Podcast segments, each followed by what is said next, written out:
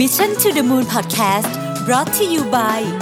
สีจัน everyday matte lipstick เนื้อนแน่น ทาง่าย พร้อมกว่าทุกสถานการณ์ สวัสดีครับ ยินดีต้อนรับเข้าสู่ Mission to the Moon Podcast นะครับ คุณอยู่กับรวิทยานุสาหะครับ วันนี้จะมาชวนคุยเรื่องของการโฟกัสนะครับ การโฟกัสเนี่ยมีความสำคัญอย่างมากเลย ที่จะทำให้เราเนี่ยทำงานได้ดีหรือไม่ดี แล้วก็ productive หรือเปล่า นะครับคำว่า productivity ไม่ใช่การนั่งอยู่ที่โต๊ะทำงานนานๆนะครับแต่คือการทำงานออกมาให้ได้เยอะที่สุด เยอะที่สุดในแค่นี้ในในที่นี้ไม่หมายถึงปริมาณด้วย หมายถึง value เยอะที่สุดนะครับดังนั้นคนที่มีความสามารถที่จะโฟกัสได้ จะสามารถทำงานที่คนอื่นจจะต้องใช้เวลา 3-4 ชั่วโมงทำเสร็จภายใน 1 ชั่วโมง และคุณภาพงานก็อาจจะดีกว่าด้วยนะครับทีนี้ การโฟกัสไม่ใช่เรื่องง่าย โดยเฉพาะในสังคมยุคใหม่ที่ความเงียบถือเป็นของที่ราคาแพงมาก แต่เรามีวิธีการเล็กน้อยวันนี้มาชวนคุยกันครับว่า เราจะสามารถทำยังไงได้บ้างในโลกอันแสนยุ่งเหยิงนี้ที่จะโฟกัสมากขึ้น ผมเอาเขาโครงของเอเรื่องที่จะคุยวันนี้มาจากมีเดียมนะครับชื่อ Three Surprising Secrets to Maintaining Your Focus นะครับต้องบอกก่อนว่าทุกวันนี้เนี่ยคนเราก็ยุ่งมากนะฮะ To do list เราเนี่ยยาวเหยียดเลยนะครับ แต่ ถ้าเราต้องการที่จะสามารถผลิตงานที่มีคุณภาพออกมาได้ ในขณะเดียวกันมีคุณภาพชีวิตที่ดีด้วย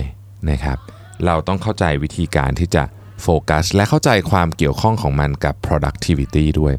ต้องบอกอย่างนี้ก่อนนะครับว่าการที่เราสามารถโฟกัสได้เนี่ยมันไม่ได้ช่วยเพียงแค่เรื่องงานที่ทำงานอย่างเดียว แต่ไม่ว่าคุณจะทำอะไรก็ตามเนี่ยมันจะดีไปหมดเลย มันจะดีกว่าปกติไปหมดเลย เช่น อยากเล่นกับลูกนะครับ คุณภาพของเวลาที่เล่นกับลูกนั้น ก็จะดีถ้าเรามีโฟกัสนะครับ ดังนั้นเนี่ยการที่เรามีโฟกัสเนี่ยจะทำให้เราสามารถมี productivity ที่ดีขึ้นได้นะในทุกๆเรื่องในทุกๆแง่มุมของชีวิตนะครับ ทีนี้ต้องบอกก่อนว่ามนุษย์เราเนี่ยนะฮะต้องหรือหรือหรือถ้าจะให้เฉพาะเจาะจงไปกว่านนั้นเนี่ยนะครับ สมองของเราเนี่ยนะครับ มันถูกสร้างมาเพื่อตรวจจับ และตอบสนองต่อการเปลี่ยนแปลงนะครับในปี 2011 เนี่ยมีงานวิจัยที่ทำโดย University of Illinois ที่ Urbana-Champaign นะครับพูดอย่างนี้เลยครับบอกว่า the brain is built to detect and respond to change นะครับหรือพูดง่ายก็คือว่าสมองของเราเนี่ยทำอะไรซ้ำซ้ำซ้ำซ้ำไปสักพักหนึ่งเนี่ยนะครับมันจะเริ่มไม่ค่อยตอบสนองละเพราะว่ามันถูกสร้างมาเพื่อให้ตอบสนองกับการเปลี่ยนแปลงนะฮะนะครับทีนี้ ต้องบอกว่าถ้าสมมติว่าเรานั่งจ้องจอคอมมา 3 ชั่วโมงแล้วเนี่ยนะครับบางทีถึงตอนนั้นเนี่ยสมองมันเหมือนแบบที่เราใช้คำว่าสมองตื้อสมองตื้อเนี่ยมันมาจากกลไกการทำงานของสมองจริงๆนะฮะดังนั้นเนี่ยวิธีการที่จะทำให้เราโฟกัสมากขึ้นนะครับอันดับแรกเลยเนี่ยนะฮะฟังดูแล้วอาจจะขัดกับขัดกับสิ่งที่เรารู้สึกก็คือ เราต้องรู้จักการเบรกให้เป็นคำว่ารู้จักการเบรกให้เป็นเนี่ยไม่ได้หมายความว่า เรานึกอยากจะพักเมื่อไหร่ก็พัก แต่มันต้องมีการวางแผนในการพักด้วยฮะนี่แหละเป็นเรียกว่าเป็นหัวใจอันหนึ่งเลยก็ได้นะครับ ที่จะทำให้คุณมีโฟกัสมากขึ้น และในที่สุดคุณก็จะมี productivity มากขึ้นด้วยนะครับเทคนิคแบบนี้เนี่ยถูกพัฒนามาจากหลาย ๆ แง่มุมมีหลายๆเเรียกว่ามีหลาย ๆ วิธีคิดนะครับอันที่เราได้ยินบ่อย ๆ ก็คือ Pomodoro Technique นะครับซึ่งมันถูกพัฒนาโดย Francesco Ciriello นะครับเขาตั้งชื่อมันเนี่ยตามที่นาฬิกาจับเวลาที่เราใช้ในครัวนะฮะซึ่งมันเป็นหลายหลายที่เราจะเห็นว่ามันเป็นรูปมะเขือเทศนะครับนาฬิกาจับเวลาที่เราใช้ในครัวเนี่ยส่วนใหญ่เราใช้เวลาเราอบอาหารอะไรแบบนี้เช่นอบเอ่อเนื้อ 20 นาทีอะไรแบบนี้นะครับแล้วก็ตั้งเวลาไว้นะฮะหลักการของ Pomodoro Technique ก็ง่ายมากเลยนะครับคือคุณทำงาน 25 นาที โดยไม่มีอะไรมาขัดจังหวะเลยนะฮะเสร็จแล้วเนี่ยก็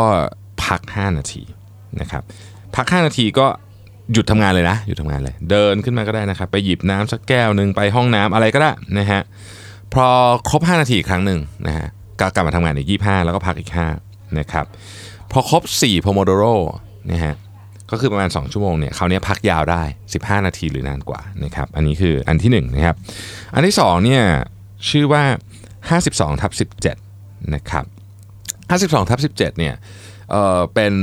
เป็นคล้ายๆกับเป็นงานที่ออกมาจากแอปชื่อ Desk Time นะแอปชื่อ Desk Time เนี่ยเป็นแอปที่ทำนะจับเวลาเเวลาที่เราใช้หน้าจอนะครับ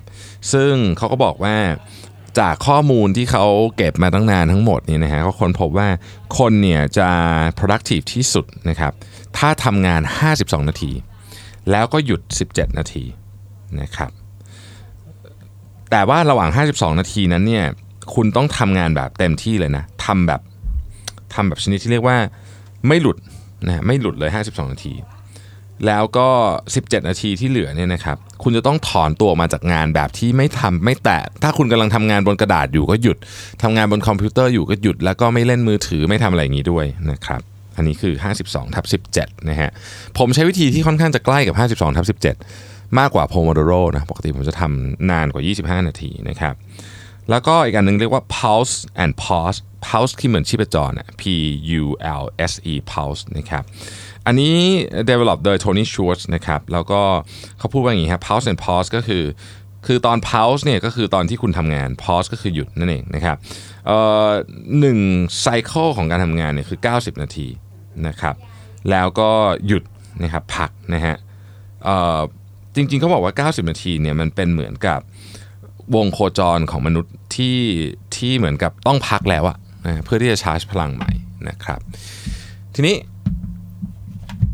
ไอเดียของเรื่องนี้ทั้งหมดที่จะคุยกันวันนี้เนี่ย อันนี้เราเข้าใจ concept แล้วนะครับ เราจะยังไม่ได้ถึงถึงเนื้อหาเลยนะ ไอเดียคือเรื่องของการพักนี่แหละฮะ คือเราไม่ค่อยได้นึกถึงเรื่องนี้เนาะเวลาเราพูดถึง productivity เนี่ยเรามักจะไม่ค่อยพูดถึงเรื่องพักแต่จริงๆแล้วเนี่ยการพักเนี่ยเป็นเรื่องที่สำคัญมาก ถ้าใครซ้อมวิ่งมาราธอนเนี่ยนะครับก็จะรู้ว่าโค้ชเนี่ยเขาจะพูดวันมันจะมีวันพักที่แบบพักเนี่ยนะฮะเขาก็จะพูดเลยว่าวันพักนี่ก็เหมือนกับการซ้อมอย่างหนึ่ง ถ้าใครดันไปซ้อมวันพักเนี่ยนะครับจะมีโอกาสบาดเจ็บสูงมาก ถ้าเกิดว่าคุณไม่ได้เตรียมตัวสำหรับการไป แข่งหรืออะไรจริง ๆ ที่แบบจริงจังเป็นนักกีฬาเนี่ยนะฮะก็ควรจะทำตามตารางที่เขาให้มานะครับการทำงานก็เหมือนกันนะครับ การทำงานเนี่ยถ้าเราอัดอัดอัดอัดอดไม่พักไม่พักไม่พักไม่พักเลยเนี่ยในที่สุดเราก็จะเหมือนนักกีฬาที่ไม่พักเลยเนี่ยนะครับก็จะบาดเจ็บ การบาดเจ็บของการทำงานก็คือการเบิร์นเอาท์นั่นเองเนาะทีนี้คำถามก็คือว่าเราจะพักให้ดีเนี่ยพักยังไงนะครับ อันที่หนึ่งเนี่ยคือเราต้องวางแผนการพักฮะ คำว่าวางแผนการพักคืออย่างนี้ เวลาพักเนี่ยเราต้องพักให้มันถ้าจะใช้คำว่า productivity rest ก็จะฟังดู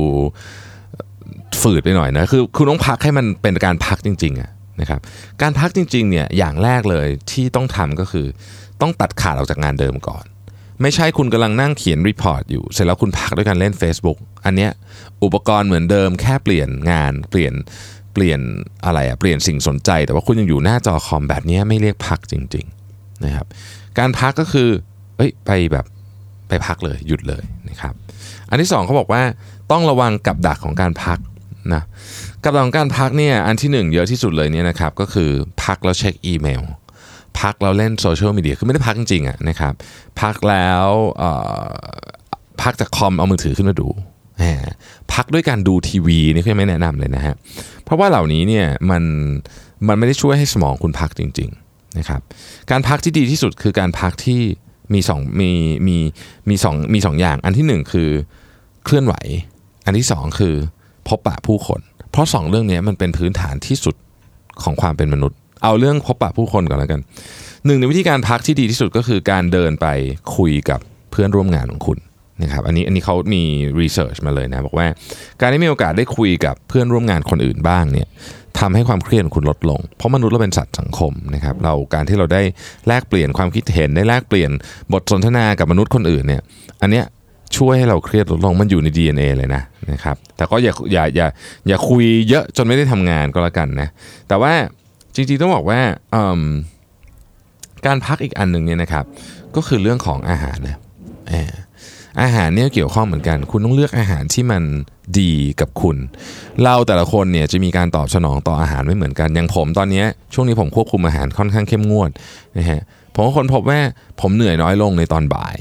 มาก ๆ คือปกติก็ก็หลังๆมันนี้ก็ไม่ได้เหนื่อยมากอยู่แล้ว แต่ดีขึ้นไปอีกถ้าเกิดควบคุมอาหารอย่างเข้มงวด แล้วก็ทำ IF คู่ไปด้วยนะครับ แล้วก็ขยับขยื่นเคลื่อนไหวตัว มนุษย์เราเนี่ยก็ไม่ไม่ไม่ได้ถูกออกแบบมาให้นั่งเก้าอี้ นะเพราะฉะนั้น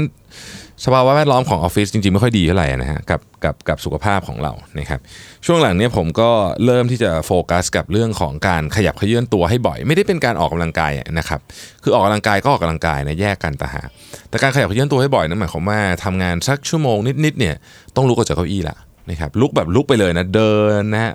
ไปหาน้ำกินไปเดินไปหาเพื่อนร่วมงานเดินไปคุยกับใครคนนี้บ้าง หรือถ้าเป็นไปได้ยิ่งกว่านั้นเนี่ยถ้าคุณเดินไปข้างนอกได้เลยเนี่ยก็จะยิ่งดีนะครับถ้าคุณมีเวลานะครับ อีกอันหนึ่งที่แนะนำเลยในบทความอันนี้แล้วก็ผมก็ลองทำดูแล้วก็คือการ stretch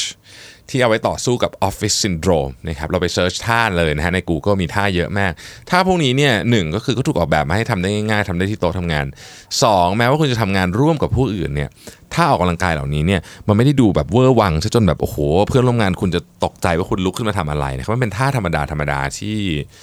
ที่เราสามารถทำได้ที่โต๊ะโดยไม่เคอะเขิน จะว่าไปหลายท่ามันก็เอ่อ คล้ายๆ กับอาการเวลาเราปวดเมื่อยเราพยายามจะบิดตัว แต่ว่าอันนี้ก็ทำเพื่อป้องกันการปวดเมื่อยหรือลดอาการการปวดเมื่อยนะครับแล้วก็ลดออฟฟิศซินโดรมออฟฟิศซินโดรมน่ากลัวนะครับคนที่ไม่เคยเป็นเนี่ยจะไม่รู้เลยว่าเออออฟฟิศซินโดรมเนี่ยเวลาเป็นทีหนึ่งรักษายากมาก ผมเคยนิ้วล็อกทีหนึ่งโอ้โหกว่าจะหายนะฮะแล้วมันทรมานอะมันมันป้องกันได้นะครับของของพวกเนี้ยถ้าเราใส่ใจพอแล้วเราอันนี้ก็เป็นเรื่องของวินัยนิดหนึ่งของที่ว่าเราต้องทำบ่อยๆ เรื่องของการยืดกันในพวกเนี้ยนะครับนี่ผมก็นั่งยืดอยู่เนี่ยตอนเนี้ยนะ โอเคนะครับก็เรื่องออกกำลังกายอะไรเนี่ยเรารู้อยู่แล้วว่ามันช่วยเพิ่มโฟกัสแน่ๆแต่ว่าเรื่องการพักเนี่ยครับเป็นปัจจัยที่สำคัญมาก ๆ เลยสำหรับ productivity เนาะซึ่งมันอาจจะอย่างที่บอกขัดกับความรู้สึกนิดหน่อยว่าเอ๊ะฉันต้องพักเลยเพื่อจะ productive ถูกต้องคุณต้องพัก คุณต้องพักผ่อนให้เพียงพอด้วย และระหว่างการทำงานคุณก็ต้องพักด้วย เพื่อที่คุณจะมี productivity ที่ดีที่สุดครับ ขอบคุณที่ติดตาม Mission to the Moon Podcast เราพบกันใหม่ในวันพรุ่งนี้ สวัสดีครับ สัสิ เพราะความสดใสมีได้ทุกวัน